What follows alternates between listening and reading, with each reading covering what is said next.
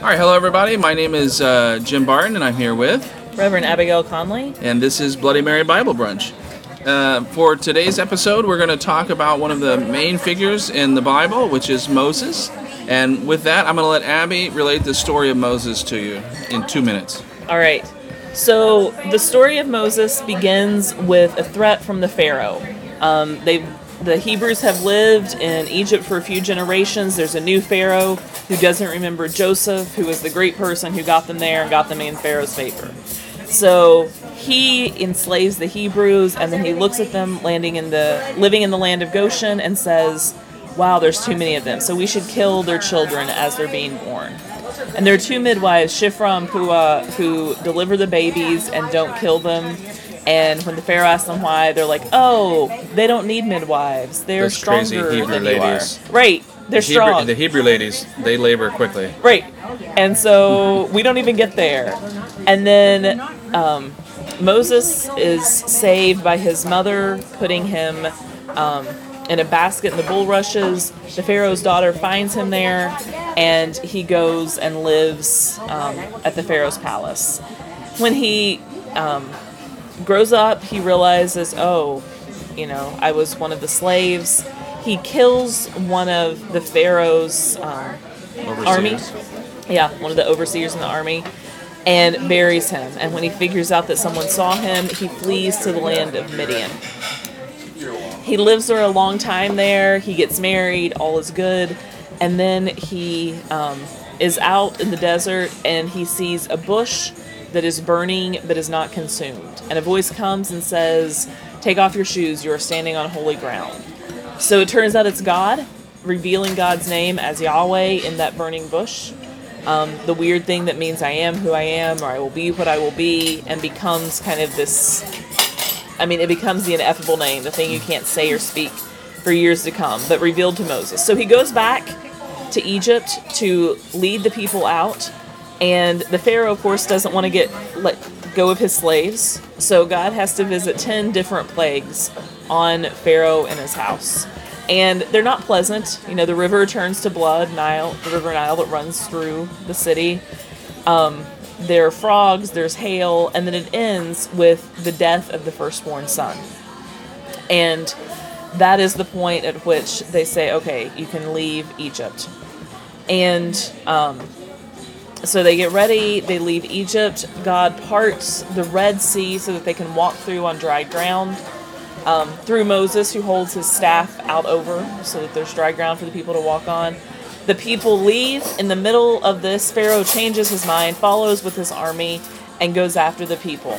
After all the people cross, then Moses lowers his staff. The waters come back, killing Pharaoh and his army, and the people go on their way to the promised land.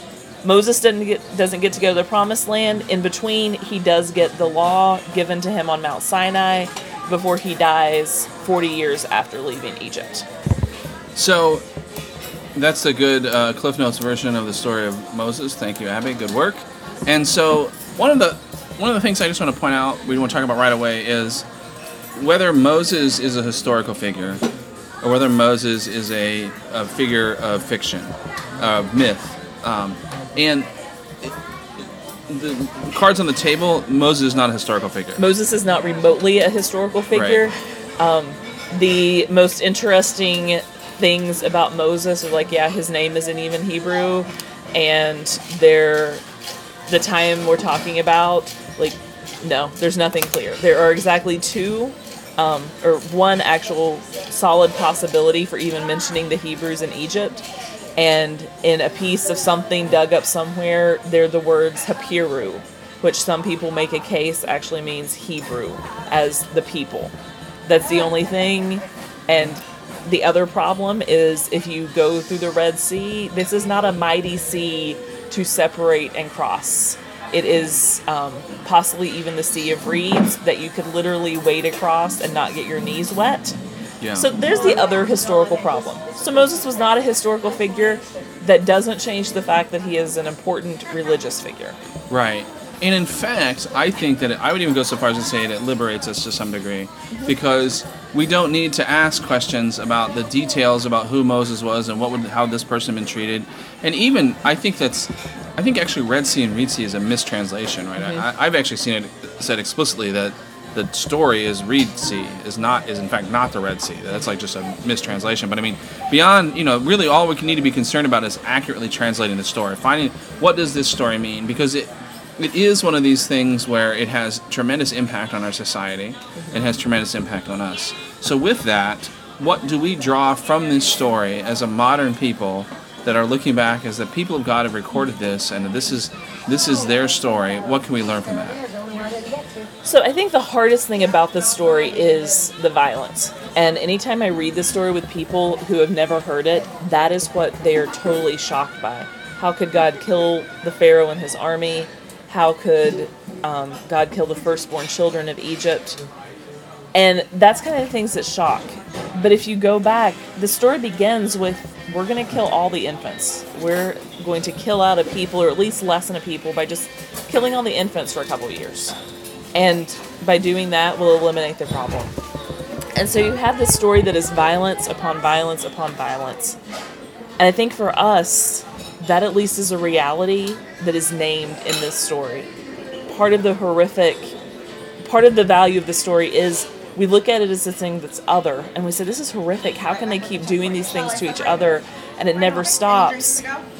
Which we don't do in the news cycle because we're used to it. And guess mm-hmm. what? We see the same level of violence creates more violence, creates more violence. And there hasn't been a clear break. And so we have to we have to ask ourselves, what do we do with this? Right? It's just it's important just to ask that question, what do we do with the violence? Yeah. I think it's also this story is an important story for the oppressed, and for the person the, for the person who is downtrodden by the society in general. Um, you know, that's not necessarily me. It's not necessarily you. But I think that when you talk about um, a totally disempowered people, um, we have people in the United States that feel that way, that feel entirely marginalized. And um, well, what was this? You had a statistic about um, infant mortality that I thought was pretty yeah, it compelling. was just an article that was out, and what they realized as we studied, as people are studying infant mortality, a woman, a black woman with a postgraduate degree, has a higher likelihood of losing a baby during childbirth than a white woman with a high school diploma, because we created a society where we don't trust black women, we don't empower them to say you're in charge of your health care. You can ask questions in these ways. So the mortality rate is roughly triple for black women versus white women. I'll give you a minute to get Another thing, another statistic that you can that we can look at is if you look at the incarceration rate I have 17. for black men. In the United States, we have a tremendous mass incarceration problem, where we incarcerate um, uh, nearly um, uh, a half a percent in the United States, actually over half a percent, 0.6 percent of all Americans, of everyone living in the United States of America, is in jail. That's more than in Russia. It's more than in North Korea. It's more than in China. Um, in Arizona, it's 0.9. It's almost one out of 100 people. One out of 100 people in Arizona are Which is just crazy. in jail. And for black men in the United States, it's 4.3 percent, almost one in 20. Mm-hmm. So if you are in those marginalized group, then this story of a wicked overlord mm-hmm. that the the Savior delivers you from the bondage. Mm-hmm. I mean, that is a compelling narrative about the power of God that I think doesn't necessarily hit our ears in the same way. And I think, frankly, it loops back to the violence to some degree. I think we should legitimately deal with the violence in the story for sure. But I think also, in my opinion, I think you come at a different. I, when I read, you know, you read Revelation, where it's talking about how you know these like all these like violence and stuff in Revelation. I think if you're an oppressed, marginalized minority, you read that violence differently than if you're an American who, frankly, we could do those things. When at the other end of the story of Exodus, they go into the Promised Land, right? Mm-hmm. And there's more like crazy violence. Well, we in the United States right now could do the violence that is described Yeah.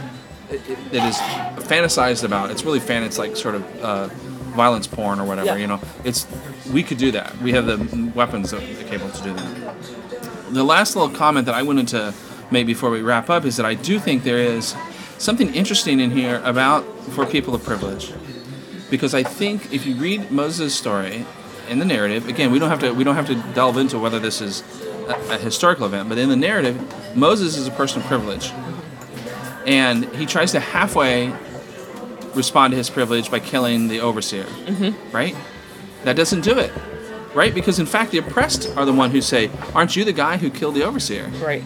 right? So it's actually the people, his Hebrew friends are the ones, his, his brothers who are the ones who say, hey, you, because he doesn't fully give up his privilege. Right. He goes away only when he's ready to fully give up his privilege does he have access to his destiny to become a leader of God. And so this is, I think, a very, for privileged people, I think the Moses narrative provides a whole new, very interesting idea about how to fully live into your destiny and how to free yourself of what in fact is um, a burden of privilege. So I don't know. I think this story is a rich story that has lots of ways to look at it. And regardless, it has become such a part of our culture here in United States, Western culture world. We have to deal with it, and we have to keep talking about it, including the fact I think that naming the violence as horrific. Yes. All right. Well, these are topics that we'll continue to wrestle with, and I thank you for uh, joining us for this episode of Bloody Mary Bible Brunch. Until next time, cheers.